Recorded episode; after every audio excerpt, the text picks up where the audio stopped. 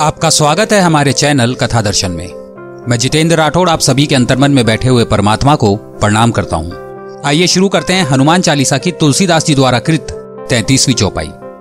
तुमरे भजन राम को पावे, जन्म जन्म के दुख बिसरावे। आपका भजन करने से श्री राम जी प्राप्त होते हैं और जन्म जन्मांतर के दुख दूर होते हैं। तुलसीदास जी लिखते हैं कि हनुमान जी का भजन करने से भगवान श्री राम खुश होते हैं, तथा सब प्रकार के दुख दूर हो जाते हैं और सुख की प्राप्ति होती है। यहाँ तुलसीदास जी का आग्रह है कि हमें संतों के भजन गाने चाहिए। भक्तों के भजन गाने चाहिए क्योंकि उसमें जीवन विषय तत्व ज्ञान भरा हुआ होता है। जीवन समझाया गया होता है, क्या होना है, क्या करना चाहिए, तथा क्या बनना चाहिए। यह सब उन भजनों में होता है। आज तो भजन केवल लोकप्रियता प्राप्त करने का साधन मात्र बन गए हैं। जो गाया है, वो टिकता है। गद नहीं टिकता पद टिकता है। आप प्रवचन सुनकर घर आए कि सब भूल जाते हैं। परंतु एक आधा लकीर पद में सुनी होगी तो उसे गुनगुनाते रहेंगे, वह ध्यान में रहती है। परंतु केवल गाने से क्या लाभ? भीतर से बदलने का प्रयत्न करना चाहिए। जो भजन हम गुनगुनाते हैं, उन पर चिंतन कर, उस अनुसार जीवन को बदलने का प्रयत्न करना चाहिए। इसलिए तुलसीदास जी लिखते हैं कि आप भक्तों के भजन गाओ तो आपसे प्रेरणा मिलती रहेगी, भाव बढ़ेगा। और धीरे धीरे जब उस अनुसार जीवन बदलेगा तो उससे भगवान की प्राप्ति होगी। तुम्हारे भजन राम को पावे। भजन भगवान को खुश करने के लिए होने चाहिए, ना कि लोगों को खुश करने के लिए। चक्रवर्ती राजा धनु के दरबार में एक गायन सम्राट था, सुरमोहन। एक दिन राजा सुरमोहन का संगीत सुन रहे थे और उनका मन खुश हो गया और खुश होकर उन्होंने कहा, सुरमोहन, सचमुच तुम्हारे संगीत में जादू है। मेरे विचार से इस संसार में तेरे जैसा संगीत, तेरे जैसा गायक मिलना दुर्लभ है। सुरमोहन प्रमाणिक था। सुरमोहन ने कहा, नहीं राजा, मैं आपके विचारों से सहमत नहीं हूँ।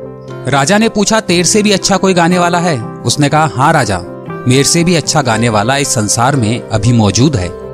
राजा की जिज्ञासा बढ़ने लगी। उसने पूछा, कौन है वह? सुरमोहन ने कहा, वह मेरे गुरुदेव हैं। उनका संगीत आपने नहीं सुना। यदि आप सुनते तो आप कदापि ये बात ना कहते। राजा की, अब सुरमोहन के गुरु की संगीत सुनने की इच्छा हुई। सुरमोहन ने कहा, यदि आपको उनका संगीत सुनना है तो वे यहाँ आपके दरबार में आकर गाने वाले नहीं हैं। आपको उनके पास जाकर सुनना पड़ेगा। और यदि हुक्म देंगे तो भी वे गाने वाले नहीं हैं। आपको प्रतीक्षा करनी पड़ेगी, और जब वे गाएँगे, तभी आपको संगीत सुनने का सौभाग्य प्राप्त होगा। राजा और सुरमोहन दोनों वेश बदल कर जाते हैं, और गुरुदेव का संगीत सुनने के लिए उत्सुक रहते हैं। एक दिन प्रातःकाल के समय सूर्य भगवान उदय हो रहे हैं। सूर्य भगवान अपनी लालिमा बिखेर रहे हैं। गुरुजी भगवान के मंदिर में भगवान को रिझाने के लिए तान छेड़ते हैं। सुरमोहन और राजा दोनों छुपकर गुरुजी के संगीत का आनंद लेते हैं। राजा गुरुजी का संगीत सुनकर मंत्रमुग्ध हो जाते हैं और वे सुरमोहन से कहते हैं, तुमने बिल्कुल सही कहा था।